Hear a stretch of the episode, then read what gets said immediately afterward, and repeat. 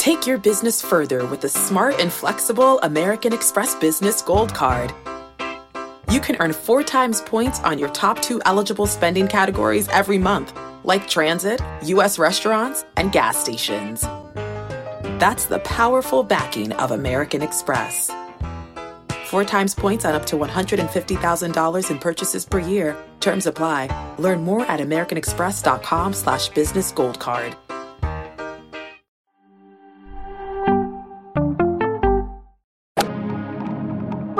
First cut. Golly.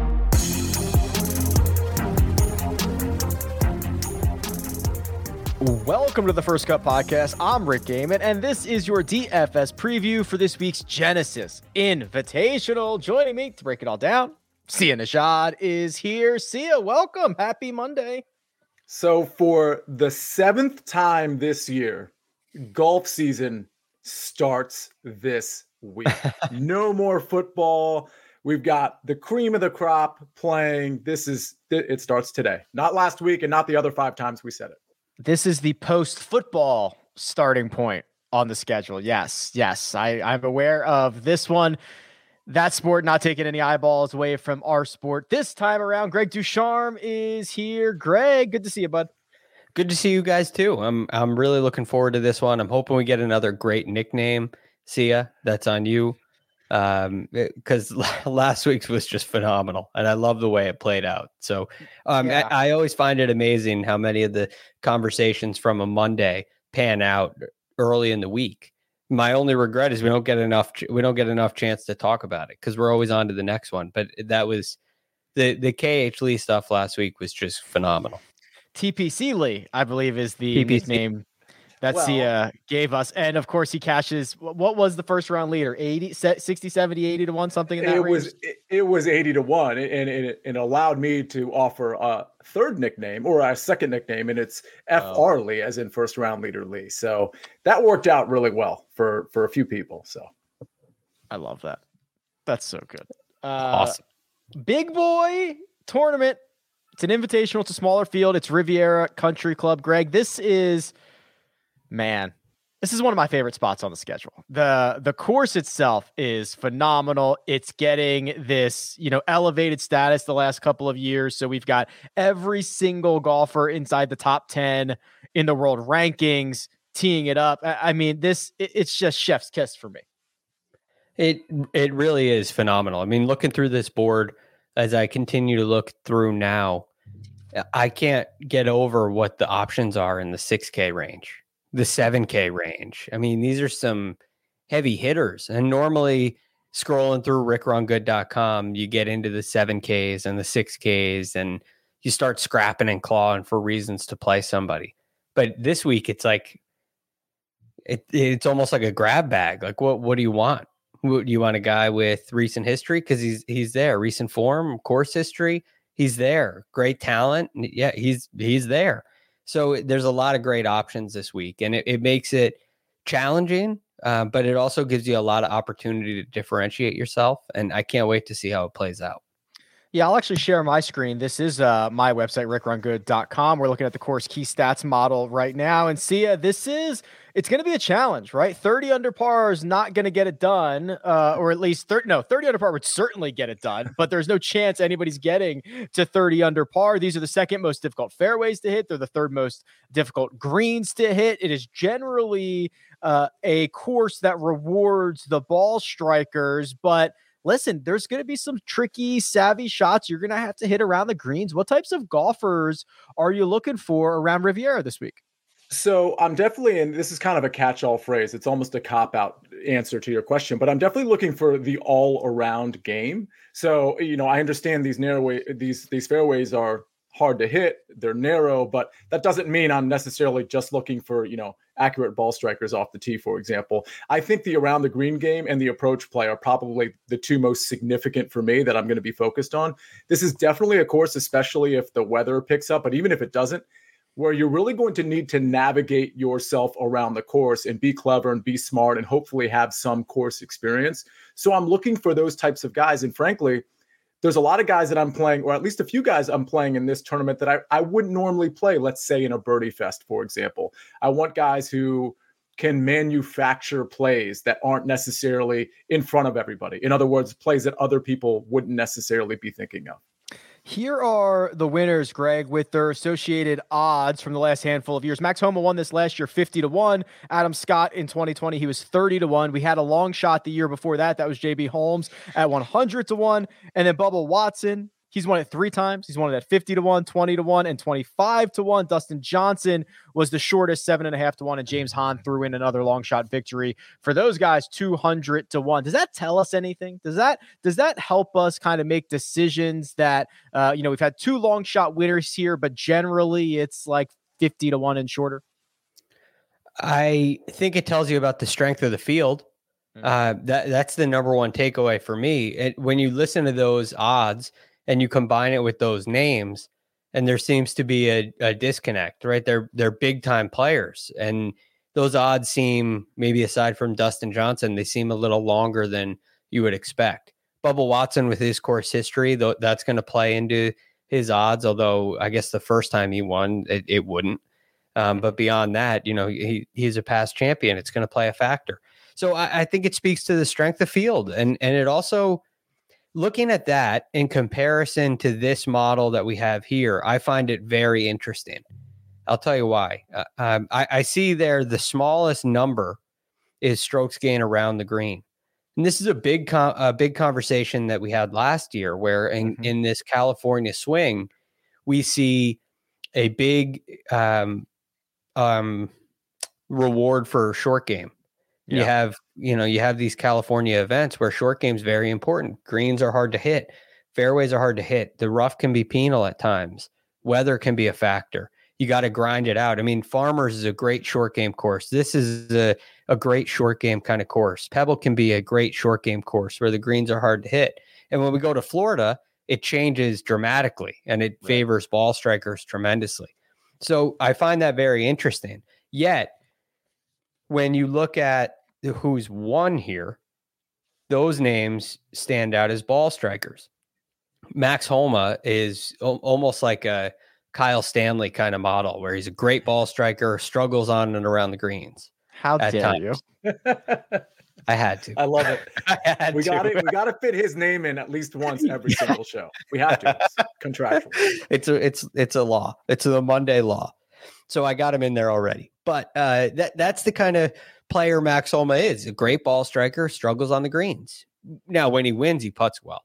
Uh, so that that's a, the difference between he and Kyle Stanley. That's why he he win. That's why Max Homa wins, and why he's an interesting player to talk about. Adam Scott, great ball striker. Bubba Watson, not really known for short game and putting. Uh, he's a, a great driver of the golf ball, and at times he's been a, a great iron player um, oh, not for long stretches, but he has great tournaments. And then, um, so that, I guess that's basically the Dustin Johnson was the other one I was thinking of. Mm-hmm. Great ball striker, great all around player, but really known for his ball striking. So you have this difference where the the winners seem to be great ball strikers, yet the model says, okay, short game, distance is important, putting is important, more important than normal courses. And I think that really speaks to Sia's point of all around players. Looking for guys who can put together an all around performance to me is very important. Um, but I think it leads to, in your fantasy model, a very diverse mix where you're not just looking for one style of player. You're going to have a Kevin Na may be an option because he's had a good record here through short game uh, and and that short game can pay off here. Where at the same time, a player like Justin Thomas is is a great option as well because of ball striking. So it it should be really interesting. It presents a lot of options. Yeah, diverse is a good way to put it, and get used to seeing Riviera because it's not only going to host the 2026 U.S. Women's Open, but the 2028 Olympics. Yeah, when the Olympics come to L.A. See, have you been uh have you been watching watching the Olympics this time around? I feel like I should say yes, but the answer is no. I have not been. So you haven't seen the the monobob? I actually saw some sort of clip about it. I mean, isn't that the bobsled? What, what are we doing? It's a, it's a, single person bobsled. We weren't already doing that. Um, I guess not. See I okay. yeah, I guess. Yeah, I, I always thought the monobob was was like the luge, but I guess that's different. You're in. Ah, you're that's what I actually inside the vehicle. The Jacob knows. monobob is like a women's only event. Oh, There you go.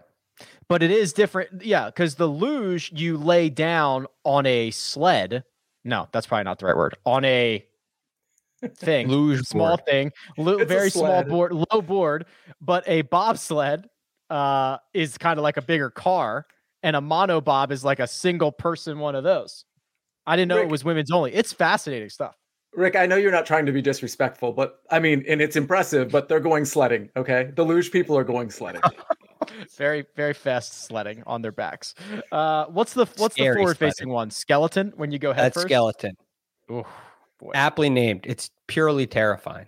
yes. You got to be. which is why I mean th- those events are really interesting because you I, I don't know the intricacies and what separates the greats from the uh you know sledders, but it, it's it, it's fascinating to see and it's terrifying. They go so fast and it's purely on ice. So I, I mean all the respect in the world for that. Crazy stuff. We're going to jump into the $10,000 section of this board. But first, we're going to take a quick break and hear a word from our partners. Did you know that more than 75% of Americans will experience foot pain in their lifetime, but only 10% will seek out a solution for that pain? Those numbers do not add up to me, and I know it can be confusing the biomechanics of the foot, the bones, the muscles, everything in between. But solving foot pain is simple, and that's where Superfeet comes into play. These Superfeet insoles go into your shoes, give your feet comfort and support where they need it the most, and redistribute the forces that reduce both stress and strain through your entire body, not just your feet. Insoles have been uh, phenomenal for me uh, personally, and they are clinically proven to decrease fatigue, reduce injury, and improve comfort. I can attest to that myself, especially when walking uh, a lot of golf holes that I play. So if you feel good, you play good, you look good, everything works out from there and it starts from the bottom up. Visit superfeet.com and enter promo code FIRST at checkout for 15% off your first order plus free shipping.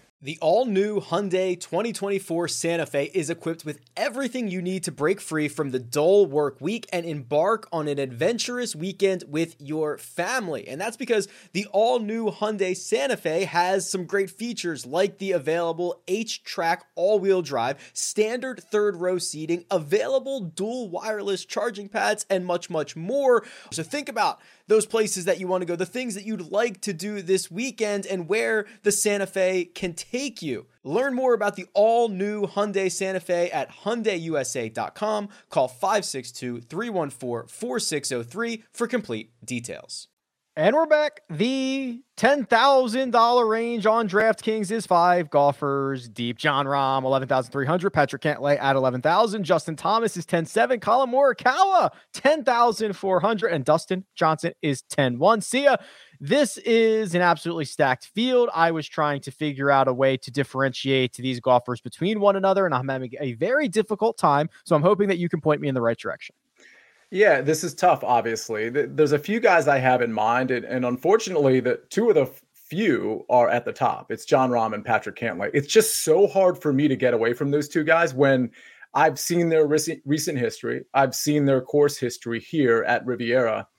And frankly, even when they're playing poorly, like over the last few tournaments where there have been spots where they've been playing poorly, they still end up finishing great. And, and I love that in a in a golfer. Like I don't know that I can say the same, for example, about Justin Thomas or Dustin Johnson, notwithstanding his history here. So it's really those two guys at the top. I think Collin is an interesting unknown, but the problem with Collin is I still think he's going to garner some ownership. And so usually those unknown, unknown guys you can get at a really low ownership percentage. I'm not sure you're getting that with Collin. Eh, eh, yeah, I hate to keep going back to this, but it it remains to be true. The last 50 rounds, which again is about six months worth of of rounds for most of these guys, about half a year. Jon Rahm is gaining two and a half strokes per round. Patrick Cantlay is gaining nearly 2.2. they're the only golfers gaining over 1.7 strokes per round. I mean, they are just in a different class. I know it's annoying. I know I say it every week, Greg, but it is statistically true. So they're the they're the two best players for a, a sustained period of time, but we've got some big boppers right behind. Is it worth trying to pivot to a Justin Thomas who has two top tens here, but in his last two trips he's missed the cut, or Collin Morikawa that Sia was mentioning, or Dustin Johnson who's been phenomenal here. Like there's there is still a plethora of riches outside of Rahm and Cantlay. Yes, um, I think Dustin Johnson's a, a viable option, um, and, and, the reason is, look, I mean JT and Morikawa. It, it's hard to say you're going to go wrong with them, but they just they assume more risk in this group. And for that reason, it's really hard to stay away from. To me, it's three guys. It's it's Rahm, it's Cantlay, and DJ would be your, you know, your alternative option. And and the reason is simple. They they check every box. They are long off the tee. They're accurate off the tee. They have great short games. They're putting great. They're playing great. They have great records here, especially with Rahm and Cantlay. They and that's why the, those strokes gain numbers look the way they do every single box is checked. There is no weakness. If they don't hit it well, this is what Patrick Cantlay did. He he hit it terribly the first three days, led the field in putting, and then on Sunday he leads the field approaching the green. And that's it. It, it they are talented enough to oppose the model. So at any point in this tournament, they're going to be a factor, unless they miss the cut, which is a, a I mean, it's almost taboo to even bring up, but they they just look like such locks. I feel like you you need to get that that blue chip player in your lineup. And when there's three of them, and and maybe the general public will see Justin Thomas as one of those too. And if they see Justin Thomas as one of those, now you have you really have five blue chip players sitting in the 10k plus range.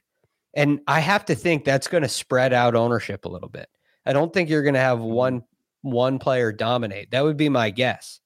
And and there are so many reasons to like all five of these guys that I I think for me I'm going to go with the safer the safer three options. If I want to pay down, I'll go DJ. But I think Rahm and Cantlay are really setting up to be must because there's just there's no stone left unturned with their game right now. It's it's completely rock solid we are approaching the one year anniversary. This week is the one year anniversary of the last time Justin Thomas lost strokes on approach in a stroke play event. The only time he actually did it was at the match play, but that's wonky stuff because they don't play every single hole and all that good stuff. But this event last year was the last time he lost strokes on approach. That's that's how good he's been. See, I agree. There are five blue chippers at the top here, but we cannot play them all. Let's remove Rahm. Let's remove Cantlay from this conversation. It is is Morikawa your your third guy? Is that kind of the way you rank these, Sia? Well, no, it's actually DJ was my third guy. Okay. But but if we're if we're talking about Collin versus JT, I think I would prefer to go with Collin over JT. Why? Well, two miss coming off two missed cuts for for JT doesn't give me. I mean, I understand his history prior to to um, I guess 2020 was good here, but I, I feel like for Collin Morikawa, there's such upside there. And I think it might be equal to Justin Thomas's, if not better, considering his ball striking. And again, he's a guy we haven't seen too much. So maybe ownership is down a little bit. The reality, Rick, is I'm probably not getting to either of those guys. So really what I'm what I'm debating is it's a debate for somebody else because for me it's going to likely be Cantlay or Rahm. that's going to be a fixture in my lineup and I might pepper in DJ but I'm not super enamored with that, notwithstanding his history. So uh, to me, JT and Collin are, are kind of fourth and fifth on this list. It's crazy. Hey, Rick, I got a question for you. Yeah. You think JT's cleaned up his driving a little bit this year? Because the different the separator to me and the JT Morikawa thing would be uh Morikawa is way more accurate off the tee. But JT has probably has a better short game. Um, do you, but I'm looking at JT's off the tee numbers, and he he's really been gaining quite consistently. You think that's coming more from distance than accuracy? Or, I, or I has he gotten I rid of some of those do. errant shots? No, I think he's gotten. I think it's both. I think he. I think it is coming more from distance than accuracy, but I do think he's re- reined it in a little bit. We still see him hit that occasional, like, oh boy, that's that's going like way right. I've lost this one. Just get lucky type of deals. Yeah. Um, but you know, feels I- like a little less to me. It feels like a little bit less. And the thing that we never talk about with JT, and you can kind of see it here. This is I just have the last 24 rounds up of the 10K guys. He's like, uh, you know, statistically, uh, by far the best sh- around the green player. Rahm Rahm's had a little bit of bad luck recently, hasn't played as well longer term. It's probably Rahm, but we don't give JT enough credit, Greg, for his around the green play. His hands are so good. He can hit any shot, and we we don't often talk about that because of what an elite kind of iron player or wedge player that he is. Right. And he, I mean, he hits so many greens of regulation. We never talk about greens of regulation, but this year on tour, he's hitting over 75% of his greens. Mm. So how, how often are we displaying that short game? It's not like Patrick Reed and maybe Jordan Spieth, even though Spieth's a great iron player, you see a lot more. He, he doesn't hit that number of greens. No. So you, you see this um, this short game put on display a lot more often with some guys. And JT isn't one of those. It's like Hideki Matsuyama's short game. It's great. It's Yeah. phenomenal. You just never see it. So um, I, I think that takes away. But I agree with you. His his hands, his wedge play in general, even even distance wedges, partial wedges, eighty yard shots are uh, among the best in among the best in the game. So the the two bugaboos with him have been the in the the errancy off the tee, which I do feel like no stats to back this up, but I feel like those have been reined in to a degree, and the putting, which I don't feel like has been. Re- I don't feel like that's been reined in. So th- I mean, I guess that's the the biggest concern, and that concern exists with Morikawa too. And and for the record, I mean, if, if since we did talk about all around game, I mean, the around the green game is better for Justin Thomas, so that that is a, a nice differentiator. And I think the putter's been a little bit better too, but that's not really saying much. Uh, see, uh, okay, so how, it's very early on a Monday. How do you envision this ownership shaking out? If you want it to be different, are the guys to be different on the acronyms or the initials? JT and DJ are those the guys to be different on? Assuming everybody goes, okay. Well, Rahm and Cantlay have been basically in every optimal lineup. One or the other has been in like every optimal lineup for two months, and then you get Collin Morikawa, who's at a really good price, and I think people understand the ball striking stuff. Are JT and DJ the pivots here? I don't think so. I, I- first of all, I think it's going to be, and I think Greg alluded to this earlier. I, I think it's going to be pretty flat across the board, but I think it's going to be JT and Collin actually that are going to be the quote pivots because I don't think there's any way that people aren't going to spend up for Jon Rahm and, and Patrick Cantlay and DJ because of his history here. I I think people are just going to be enamored with that, and they're going to feel pretty strong about grabbing DJ for the first time in quite some time. I, I think it's Collin and JT that get left at least a little bit lower than those three. Uh, if Collin Morikawa is left behind, I'll be very happy about that. So we'll see how that shakes out as the week goes on. Before I move on to the 9K range, there's a question in the chat that I want to. Okay. Tom asks Is fading the 10K tier even remotely sane? And Greg, I I think you might have to be insane to fade the entire 10K range, right? I do. Well, look, th- this comes from the strength in the 9K range, which we're going to get to. And I could see a leaderboard full of 9K guys easily, um, which is why that's remotely sane. But the guys up there are so good; they're they're locks in your lineup, and the 6K range and the lower end of this this player pool is really why you, you got to get somebody in the 10K plus range in your lineup, and you don't worry about price because you have so many options down below that are viable options that have win at you have win equity down there and that doesn't that's not always the case so i understand where you come from with that question because the 9k is so strong but i think you have enough on the back end here where um where it's really hard to leave those guys out So, Rick, I, I love that question because I, in response to your original question about who was going to be lower, who would be the contrarian play, I was literally going to suggest, well, the contrarian play would be the pivot would be to go Hmm. right to the 9K range because of the names in there. So, uh, listen, it's not, it's not a, it's not a plan that I would expect, you know, big time consistent dividends. But in this tournament, listen, we're, we're going to get to it. There's some big time names here that if they were 10,100 instead of, let's say, spoiler alert, 9700 that might be a guy I like I think everybody would be like okay yeah that's totally that's totally fair there's six guys in the 10k range not not five Spoiler alert: the guy that's ninety seven hundred dollars that Sia is alluding to is Rory McIlroy. He is in that nine thousand dollar range, along with Xander Schauffele, Viktor Hovland, Hideki Matsuyama, Scottie Scheffler, Cam Smith, and Brooks Koepka. Greg, uh, star power, my friend. Yeah, it's like another power. 10K lineup. It's like another 10K range. So um, maybe the pivot is none of the 10K guys and start here. But let's let's start figuring out what we do because I think Rory is fascinating. I'm sure Sia's going to talk plenty about that. Viktor is coming off uh, a missed cut. Scottie Scheffler's coming off a victory. How do we allocate our assets here in the 9K range? All right. Well, let's take our model, which is all around players, and start right on the top because Xander Schauffele is sitting there, and he may be the third best example of great all around players. Rahm Yeah. Cantlay Schauffele. Um, I, I, that would probably be my rank. And DJ would be somewhere in the top five as well. Um, but I, I think I think Xander is probably your third best option of that.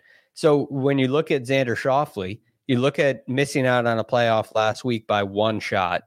Come into Riviera where he's finished in five starts. He has two tied 15th. He's got a tied 23rd and a tied ninth. So he's played great at this venue or well at this venue. And it wouldn't be surprising at all if he was holding the trophy at the end of the week. He ha- he has the game to do it. If you look at short game, if you value short game, he's phenomenal around the greens. He is he was a top 10 putter on the PGA Tour last year. And although he lost strokes this week at Waste Management, that may be a good sign because he lost strokes for the first time since the BMW Championship and came in tied third. So he's hitting the ball really well. His distance seems to be up yet again. He was crushing the ball this weekend, uh, this this week at at the WM, and all of a sudden, this guy checks every box too. So I, I love starting right away with Xander. The hard thing about Xander is that Rory McIlroy is right behind him, and Rory's accumulated. uh, And I know Sia is going to have a lot of comments on this too, but you're looking at a third, a twelfth, an 18th, a sixth, a win at the CJ Cup. Those are his last starts, and and Rory feels like he's on the verge of winning. And I think we we're seeing Rory of old, and that brings into consideration his course history here, which aside from last year missing the cut is really really good. The four results that Greg is mentioning our European Tour, DP World Tour results. Uh, strong fields, no doubt, but not necessarily official, or the Hero World Challenges in there as well, but not official uh, PGA Tour events. And Sia, they're great results. But the last four times we saw advanced metrics on Rory, he's lost strokes on approach in all four. Now we go back to Riv. I think there are maybe some question marks. I lean on the side of like fire up Rory, let's go, give me all the Rory, but I want to hear what kind of you have to say about this. Yeah, I'm not really concerned about the approach numbers back in. I mean, we're talking about Yeah, it was last October and September and, and Yeah. August. So this is quite some time ago. And and I'm I'm sure if we had strokes gain data for you know when he was in Abu Dhabi and, and overseas in Dubai, it would probably be pretty impressive, is my guess, given his finishing positions. I also like how he played out there. I think it was in in uh, Abu Dhabi where he had a second round where he shot something pretty terrible and then bounced back in round three and round four and shot two really good scores to finish in, in good finishing position. So I think he's coming in with really good form. Uh, from from a finishing position standpoint, we know that for a fact, but from a strokes gain data standpoint, I'm going to make that assumption. So the approach number, listen, he's also very comfortable here. He's actually expressed that himself, but he's also kind of, I feel like his game is really perfect for here. And, and I think his finishing positions are reflecting that, especially a fourth and a fifth. Yeah, there's a miscut there, but yeah, there's nothing I don't like about Roy. His around the green game, he's great. His approach game, well, listen, we don't, you know, we, we see what we saw six months ago, five months ago, but I think that's really going to rebound off the tee. We know he's great. I think he's got all the components, including the putter. So I'm ready to coin a new nickname. Greg, are you ready? Yes, I've been waiting. We go from TPC Lee to Roar Vieira. Rory Vieira. I thought you were going to go with Riviera Rory or Rory like Vieira. Oh no, it's actually better than I thought it was gonna be. I thought it was so stupid. Roar Vieira. Yeah, it's a mouthful, but it's worth it. Give it a I, shot. I don't good. think you, I don't think you can give him that nickname. He he's never won here. I am uh, first I of all, mean, I'm he- in the business of projecting. He's going to win this week. You're So that's- projecting. He's And prognosticating. just Yeah. like TPC Lee, first round leader. So, so you're basically telling us what the headline's going to be if if newspapers still existed, which I I, I assume they do not. But like if we got the Monday morning paper, it would say Roar, the headline on the sports section would say Roar Vieira. Yeah, we in still all get the paper, Rick. with a It's dash in between the R. It's just digital now. yeah, it's on my it's on my Roar iPad. now. It's a lot of R's, but I like it. Um, It's tough. Boy, all right. Well, listen, there's Scottie Scheffler, Brooks Koepka. Hideki Matsuyama has been basically the best player on tour for eight starts and a hard setup, Greg, kind of like Memorial, kind of like some of the places he's had success. He's got two top tens in his last three trips. Maybe I just go with Hideki and that wins me all the money. Yeah, maybe maybe it's Cam Smith. Maybe it's Koepka. Um, I I mean, Cam Smith. You, you're looking at a look. I, I don't want to disrespect Hideki here. The guy's got three top tens and a tied 11th, uh, and uh, he's missed the cut here twice. Um, but last year he missed the cut. Last year he wasn't playing great at the time. The, I know he won the Masters, but leading up to the Masters, it was like some not great play, and it, that's really turned around and it's really changed. And the, in the years before that, you have a T5, a T9, another miscut in 17, T11, T4, T23. So I mean, this sets up perfect for him, and and he could be a really safe anchor play if you are doing one of the pivot moves in the in the 10k zone. He could be a, a safe pivot because I I don't foresee a weak performance out of him. Now, Cam Smith, on the other hand, would be a more risky play to me. He has two top tens here, um, one missed cut, and and the thing that about Cam Smith is he's he hasn't been nearly as good off the tee as Hideki, um, but he he can lean on the short game and the putting, and it seems to be a really nice venue for him as well. So he might be a sneaky play, and and he played really well in Saudi Arabia, um, which, which is just simply a sign of good form. He won the Sentry Tournament of Champions, and I give him all the credit in the world for missing the cut at the Sony Open. That's we see that so much.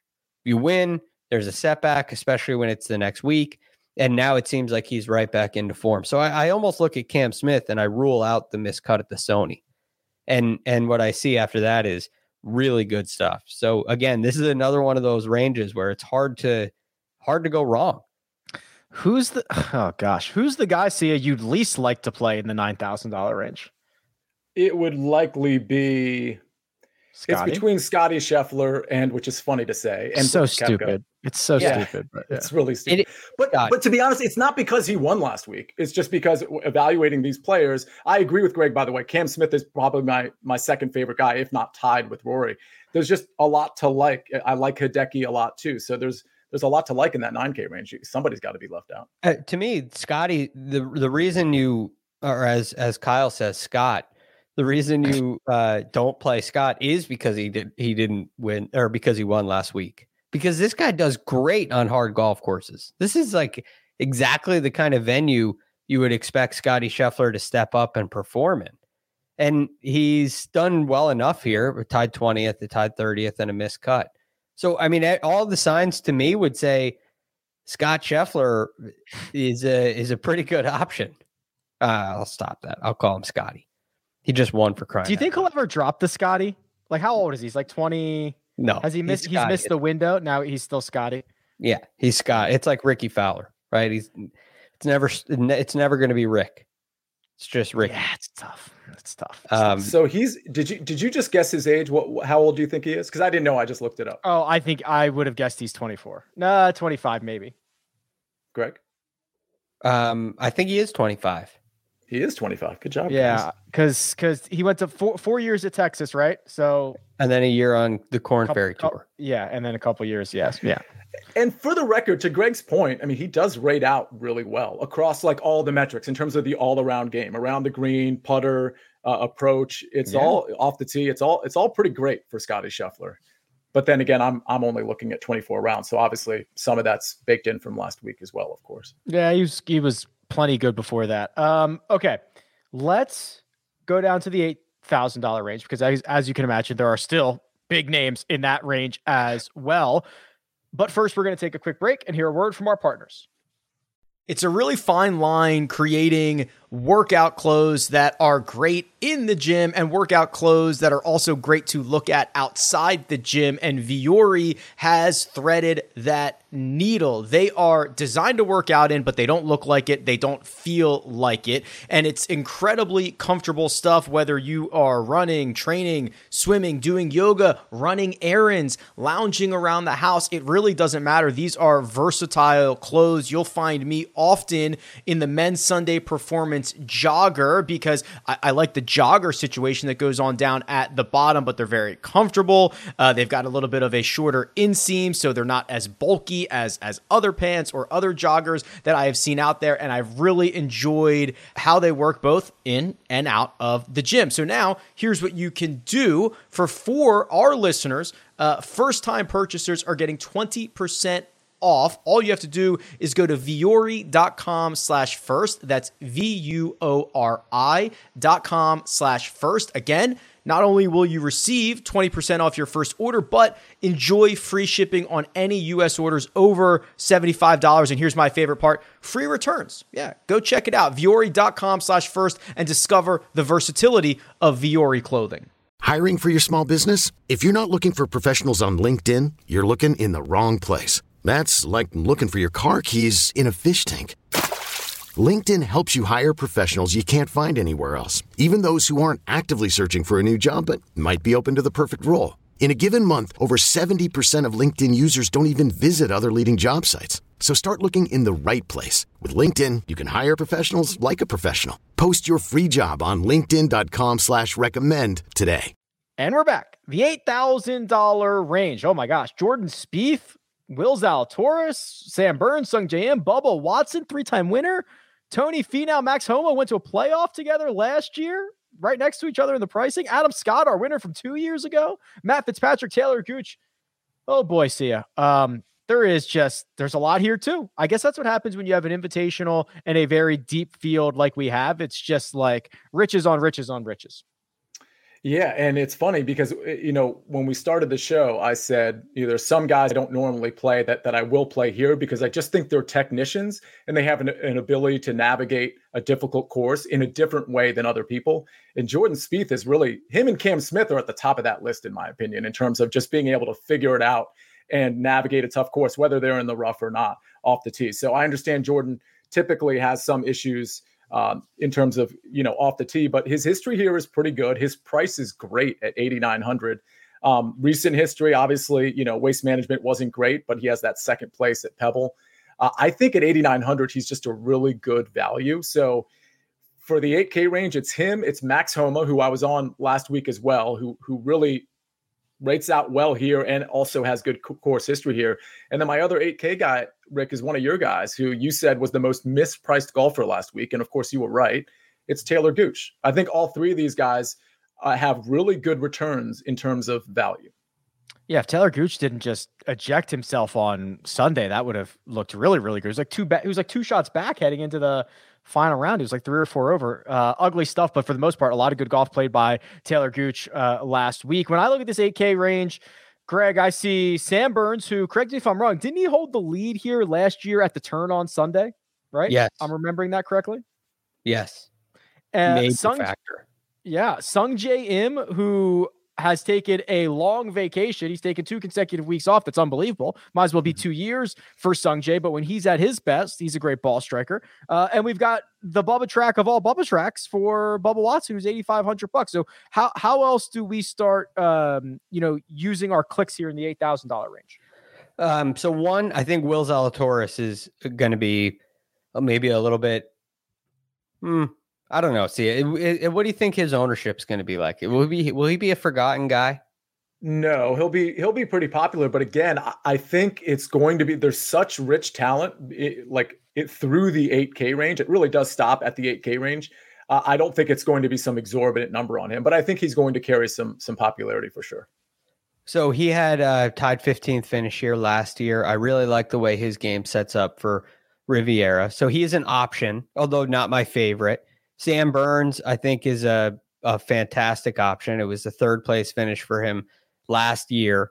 Now the form has been a little quiet so far. Um, we missed the last two cuts, which doesn't look great. Maybe that keeps people away, and probably as rich as the talent is, it probably keeps me away as well. But I love Bubba Watson. I love Talor Gooch, and I I am also interested in Adam Scott. Um, it's hard to Max Homa is out just by rule, and I'm looking for reasons to to rule people out here. But because he's the defending champ, he's out. So a- Adam Scott, I think, is starting to get back into form, and he's going to get back to one of his favorite golf courses in the world. Uh, his putting has really improved. So I love I love what I'm seeing out of Adam Scott, and he definitely makes my list. Um, t- what, Let what were you going to say? I was just gonna say I was gonna declare the most mispriced golfer this week as uh, Matty Fitzpatty, Matt Fitzpatrick, who is what is he eighty one hundred or eight thousand dollars 81. flat? Eighty one hundred. T10 in Phoenix, T6 at Pebble. Yeah. Remember when everyone was like, "Oh no, we haven't seen him play in so Mhm. long." Yeah, doesn't matter. Just off to a really great start. Piles up top tens. I mean, the guy's a the guy's a stud. I love it. And a, and a T5 and a T30 here in his two starts. Yeah, let's go. Fire him up. Why don't people? He's actually, and he's way better off the tee than I think people would ever imagine. He's a constant gainer off the tee. and he, and he's not long. So that points to some great accuracy, which will go a long way this week. So he, he's an option. I I just I, I question can he win this tournament, Rick? No, well, I mean, maybe, sure, yeah. I mean, he won what DP World Tour a couple years ago. He doesn't have to at 8100, right? If he finishes T3, I'm smitten. Yeah. It seems like a I, don't know. I just I, I look at the guys, I look at Talor Gooch, who I think is I mean, he was showing he was upset a couple times last week in a good week. He was really upset. And and Sunday you're you're a round away from a great tournament, really contending to win again. And you just won what five, six starts ago. Um, so I, I love what I'm seeing out of Talor Gooch, and I love his his recent form here. Here, uh, his course history: T12, T10, T20, and I think that makes it hard to go with a Matt uh, a Matty Fit, Fitzpatty, as you said. And then do you, I mean, you got you got Adam Scott. Adam Scott Yeah. probably doesn't have the upside of of Fitzpatrick. I don't know. Adam Scott won this event two years ago. Yeah, He hasn't he hasn't won since, right? He hasn't won anywhere in the world, right? No, I don't think so. No, and it. I just love Adam Scott at this venue. I, I think it's perfect for him, and I know he loves it. And I, I love the fact that he played last week. So do I. I was just gonna say the same thing. He got the the warm up in. He comes back from uh you know uh the the Middle East. He gets the round the four rounds in at Phoenix that were fine, and then he gets to go to like one of the spots for him. his favorite, I, I would, I would bet this is in his top three favorite golf courses in the U.S. Um, I got to figure Augusta National's in there. Yeah, and I would bet you he would say Riviera next. That would just be my guess. So I, I think he, I think it's a perfect fit for him. And I, I just, it makes it hard for me to go to Matt Fitzpatrick when I, I love, I'm so into Talor Gooch and Adam Scott and Bubba Watson. And then Sam Burns and Will Zalatoris really piqued my interest as well. I just have a hard time going there. It's probably, probably a, a very reasonable play. Excuse me, but um, he, it's just a tough range for Fitzpatrick. It is a tough range. I mean, even it- it's funny. The guy who finished runner up last year, finished runner up a couple of years ago, Tony Finau, one of the better setups for him, Sia. But just like the the form that we've seen since his victory has has just not been good enough, right? I mean, there's just really there's really no love for Tony Finau, despite the history and the on paper setup. Yeah, I mean, it seems like good value, and I, I and I think both Tony and Matt Fitzpatrick are probably going to carry some ownership because they both seem like they're popping with value, maybe more so than some of the guys in the 8K range. But it's not for me. I mean, between Tony Finau and Matt Fitzpatrick, I'd much prefer Fitzpatrick, especially with the price break. I just I think I would too. Yeah, I don't just, I generally don't get there with Tony. I, for whatever reason, I think he's just so darn likable that people just want to play him. They want to vault him to a stratosphere that perhaps he doesn't belong in from a talent and consistency standpoint. And so here we are having people play him tournament to tournament, especially when he's priced like this, but it's not for me. Hunky Tony, 8400 bucks not getting much love from the industry this week $7000 range lots of names lots of them lots of them leishman henley Niemann, they're near the top. The middle looks like Seamus Power Tom Hoge which hat tip Tom Hoge this guy's an absolute stud. Uh, and in the bottom of the $7000 range is Francesco Molinari Carlos Ortiz uh, Johnny Vegas. What do you see here Greg? Um, I'm I'm very interested in Jason Kokrak. Um, I'm mildly interested in Paul Casey. Um, and then I would I would also throw Alex Noren in there. Uh, he was so impressive last week, and it's a venue where he has a tied 12th and a tied 16th and a tied 59th as well. So um, he probably doesn't check as many boxes as you typically would see, but coming off of a you know, a warm up kind of tied 39th at Farmers Insurance Open, a tied six last week, heading to a place he likes. I, I'm kind of I, I, like what I've seen out of Alex Noren in his last two starts. It it's been very good across the board. And when he's hitting it well, he's tough to beat because he does have a great short game and a great putter. So he's hitting it well. That puts him into an all around category that I really like. Um, and then to go back to Jason Kokrak, he's in a similar position here where there's an all around game that's pretty good. The recent form has been, as you can see right there, if you're watching on YouTube, right? Tied 45th, tied 17th, 38th, and a win. But if you look at his what he's done here at Genesis, he's had some nice finishes. He was tied second in 2016. I know that's a long time ago, but he's made a lot of cuts. He's missed the cut here twice. He's played and here a lot too. He's played here a lot and he's comfortable. And I could see it being a, a really nice venue for him. So he he's of interest too. And and there's guys then that you're you end up leaving out, like Cameron Tringale is another guy that I'm very interested in in the the low he's at 7300 so he's he's a little bit lower down the board. But you're you're looking at a guy with uh, a lot of top 30 finishes in this event almost almost every year. And this year seems to be his best year on the PGA tour. He was tied third just two weeks ago at another really tough venue. Uh, and and he missed the cut at, at Pebble, but mm. I, I, give him a little credit for that. So if the trend sure continues, trend continues, this will be a good week for him. I mean, listen to this order. We talked about this last week with Henley, right? Tied second, miscut. Tied seventh, miscut. Tied third, miscut. What are we going to get this week? T4. T4, you think? yeah. Maybe the they first win. I, I I like Tringale, and it's not because of that pattern. I just I, I think it fits really well for him. They should let you bet exact results, like exact scores of football games. See ya. Like I I want Cameron Tringale T four exactly or fourth exactly, and I get paid out on T four as well, obviously in this fantasy. But like that would be real degenerate stuff if they let you do that. Oh, I got something for you, Rick. So okay. I did. Um, we had a watch party for the early edge uh, last night for the Super Bowl. So I was on for the entire second half, and at the end of the watch party, which you know, again, Jonathan Coachman ran that, of course, from the first cut, as everybody knows. Uh, there's a guy named Prop Stars that's on that show. Is that on his birth certificate? Prop Stars? Well, I think so. It's well, he goes by his nickname is Alex, but I think the birth certificate is Prop Stars. So the point is, the point is, he actually put at 10,000 to 1, he put some money on the exact score. Real degenerate stuff.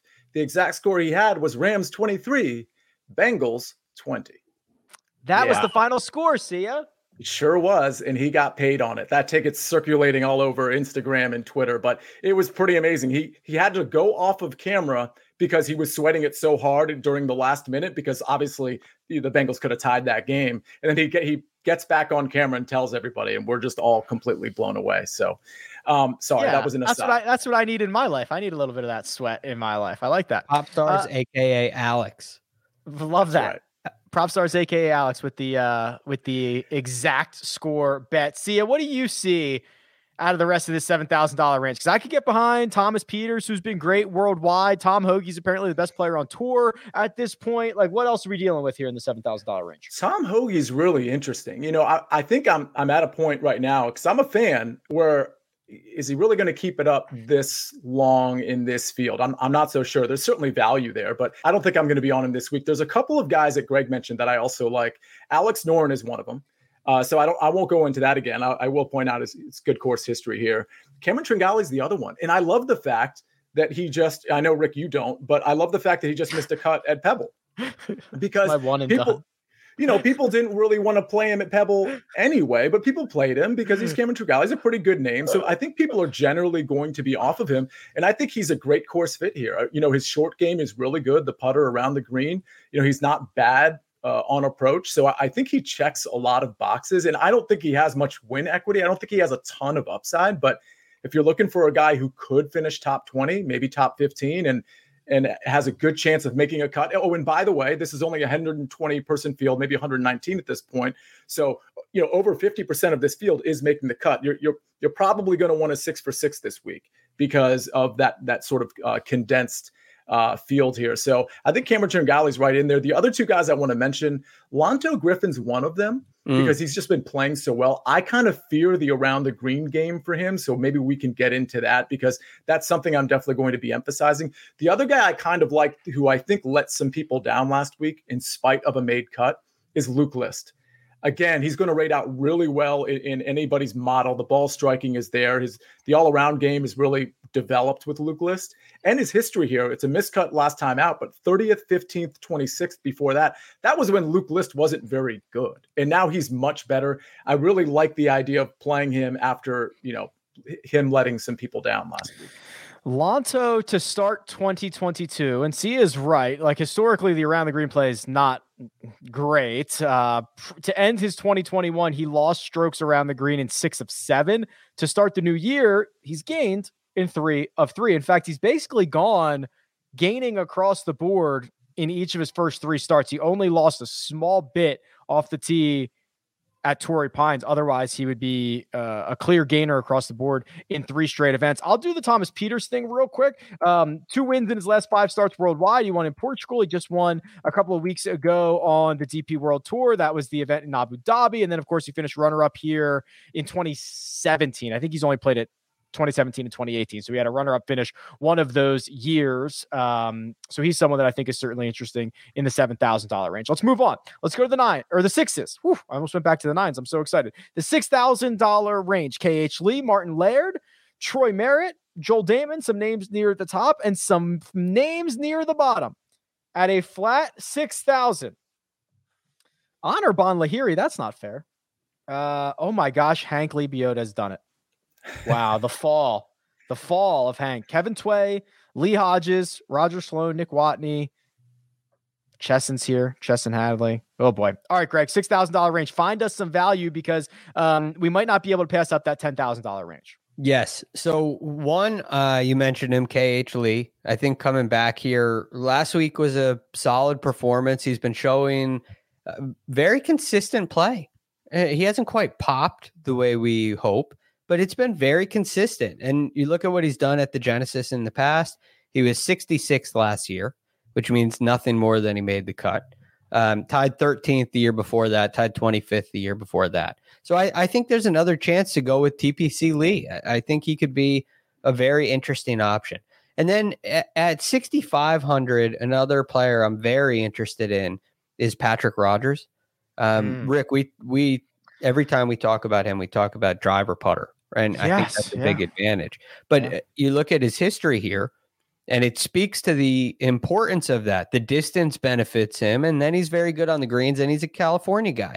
He went to Stanford, right? So uh, tied 12th last year when he played, tied 30th, tied 15th, tied 26th, tied 22nd, and he missed the cut in his first go around here. So I I think there's there, there's a real avenue to get a guy like Patrick Rodgers in there, and it checks. Even though he missed his last two cuts, it kind of checks a lot of boxes for a guy at 6,500. Yeah, five straight top 30s at this event for Patrick Rodgers. A couple of top 25s in there. T12 is best finish last year, as Greg was mentioning. Uh, okay, Sia, what do we have here in terms of value out of this $6,000 range? I think there's a lot of value here, and again, with it with a shorter field, it, there's a lot of talent up top. But I think with a shorter field, I think you can count on some of these six guy, six K guys making the cut and potentially having a, a decent finishing position. And don't forget, because this isn't going to be much of a birdie fest, you know, finishing position probably will end up mattering a little bit more just from a ratio standpoint. So you do want guys that are, you know, hopefully going to finish in the top 20. A few, a few names come to mind. Matt Kuchar is one of them. While I don't really like Matt Kuchar, and I, I addressed this a couple weeks ago in like a birdie fest, I do like him in a place where you just have to navigate and be smart on the course and just plod along. And he's shown a, a tendency to do that with his finishing positions. Miscut last year, but second, 28th, 26th, 22nd the the four prior to that. Now his form isn't very good off the tee on approach. It's been bad, but if you are going to find your form and potentially make a cut, it probably would be here. So uh, I do like Matt Kuchar. Branden Grace is a guy I was on last week. I kind of like him again this week. Um, also, pretty good history here. JT Poston, speaking of good history, but also like pretty good form. I know JT Poston was really popular last week. I think he's a solid play. And I'll mention two other guys that are that are low end, but really good ball strikers, particularly on approach. Doug Ghim, who by the way has been making cuts at an alarming He's rate. made like eight in a row or something. yes, I think it's seven out of eight. I think. Yeah, it's that's probably right. And he not only has he been making cuts, but the metrics are there. You know, he can really fall apart with the short game, particularly with the putter, but it hasn't been bad over the last 24 rounds. So I think his game might be sort of ascending that type of uh, ascent we're, we're looking for to catch a guy relatively early. The other guy, uh, oh, this is the guy who made seven, seven out of the last, last eight cuts, not Doug Ghim. It's Aaron Rai. Um, 31st here in 2020. He's made seven out of eight cuts, uh, like I said.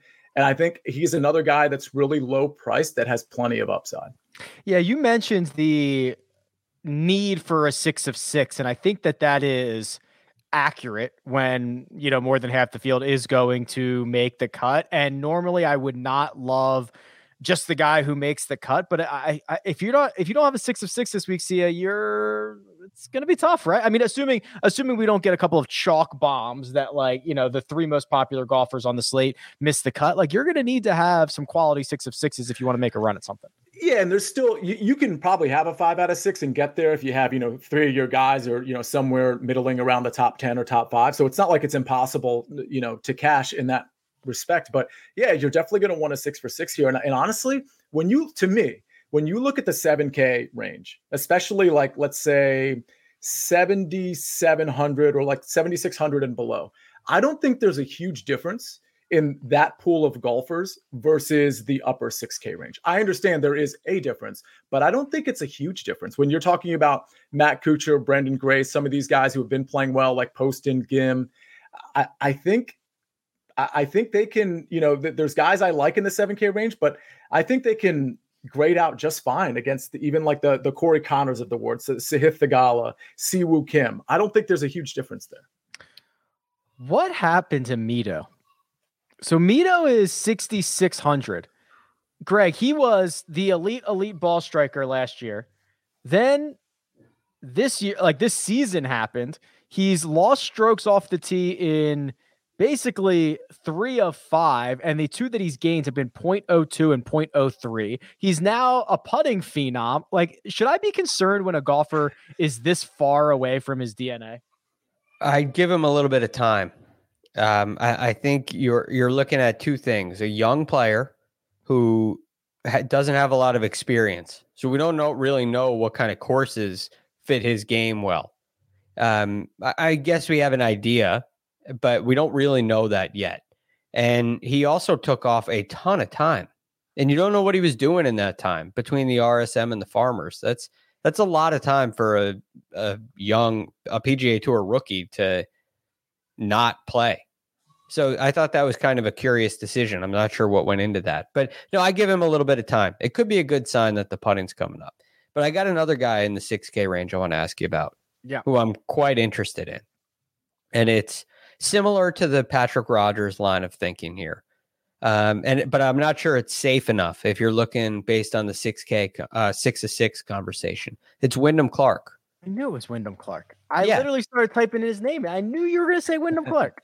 Yeah, look look at his results. I mean, Yeah, he's I mean he's he's he's played here twice. Tied eighth, tied seventeenth. He drives it great. He gains like crazy off the tee, and uh, well, I guess he hasn't really been lately, but that but he typically does. That's where he gets hot when he plays well. He's driving it great, and he and he tends to putt really well. And I'm seeing a good finish at the American Express, okay at the RSM. MDF, I I just wish that didn't exist anymore entirely. I know it basically doesn't, but MDF at Pebble and miscut it at Waste Management. Is this too risky, or can I go horses for courses here and play Wyndham Clark? I think you're fine here. I don't. I listen. I don't. Th- I think. Uh, I think there's a lot of risk inherently for everybody in that six thousand dollar range, and I think you could do a lot worse than Wyndham Clark. Right? The MDF, whatever. Okay, he he gained strokes on the field that week and didn't get to play on Sunday. I don't care. Uh, the the miscut at Phoenix, no problem there. But before that, he'd rattled off a bunch of made cuts. He's a very good putter. The good results here, you could do a lot worse. You could do a lot worse Wyndham Clark. All right, I like it. Maybe first round leader Wyndham Clark. There you go. Ooh. Now we're cooking with gas. Hey, can I um ask you guys about somebody? I'm just very curious about your opinion on him. He's 7,500. It's Seamus Power, who's played here once before. It was in 2019. I feel like he's going to be forgotten a little bit for a couple reasons. He's coming off a miscut, but more importantly, there's a few guys around him that I think are going to be pretty popular, like Paul Casey, Tom Hoge. Uh, any thoughts on him? Is is that somebody you guys want to roster this week? if you're a believer in Seamus for the next 12 months, this is like the greatest spot to roll him out, right? Which is everybody's forgotten about him, but he has been on an absolute tear dating back to last summer. He has a very public blow up, not a blow up, but he coughs up a five shot lead um, at Pebble Beach and finishes T9. Still a great result. And he misses a cut at Phoenix by a shot. Like I don't I don't care now. He gets to go to a ball strikers course and he's a very good putter. Like if you believe if you believe Seamus Power long term, this is the best spot for him. Most mispriced player in the field in the What's his for that. What's his price? 7,500. Ooh. I, I feel like you know two weeks removed from that collapse, and especially in this loaded field, like there's no pressure on him anymore. Nobody's looking at Seamus Power anymore. They're looking at like the 20 guys Yeah, at we're, top. we're done with him, right? Everybody's done with him. right. Yeah, it's like when we all just forgot about Corey Conners after he rattled off his eighth consecutive top 20. We were like, boring. Yeah. He's a he's a great play. Oh, I was trying to keep him secret. Seamus. So thanks for bringing him up, Sia. Sorry about that. Uh, all right, gents. he Anything else deserves before we get out of here? Riviera? Anything? Anything? Um, you can almost, fun fact, you can almost come up with an all Cam or an all Matt lineup. Cam Smith, Cam Tringale, Cam Davis, Cam Young, Cam Champ. We're missing one, so we got to throw somebody else in there. And the Matt lineup: Matt Fitzpatrick, Matt Jones, Matt Kuchar, Matt NeSmith, Matt Wallace. Just saying. I, I I, think if Matt one of those I think turns, if one of those turns out to be optimal, eh, that that would be amazing. I think the Matt one has legs if you throw in like Patrick Cantlay or Rahm or somebody like that, or Roar Vieira. Uh, man, uh, Andrew Putcam. Um, I was just looking for guys that had AM in their name. Abraham Ancer. No. Ooh, that's not bad. That's not bad. Not bad. I like that. All right, gentlemen. I think that'll do it. Big thanks to producer Jacob doing all the hard work behind the scenes. We'll be back on Tuesday for the mega preview pod for this week's Genesis Invitational, and of course, round by round recaps after the conclusion of each said round. Follow Sia Nejad on Twitter at Sia Nejad. Follow Greg DuCharme at the Real GFD, and you can find me at Rick Run Good. This has been the first cut, and we'll catch you next time.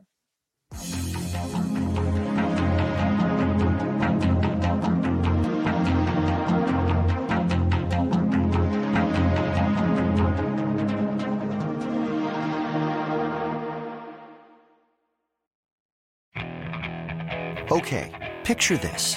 It's Friday afternoon when a thought hits you. I can waste another weekend doing the same old whatever, or I can conquer it. I can hop into my all new Hyundai Santa Fe and hit the road. Any road. The steeper, the better.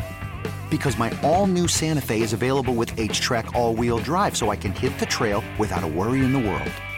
Heck, with three rows and best in class rear cargo space, I can pack the whole family in with all our gear.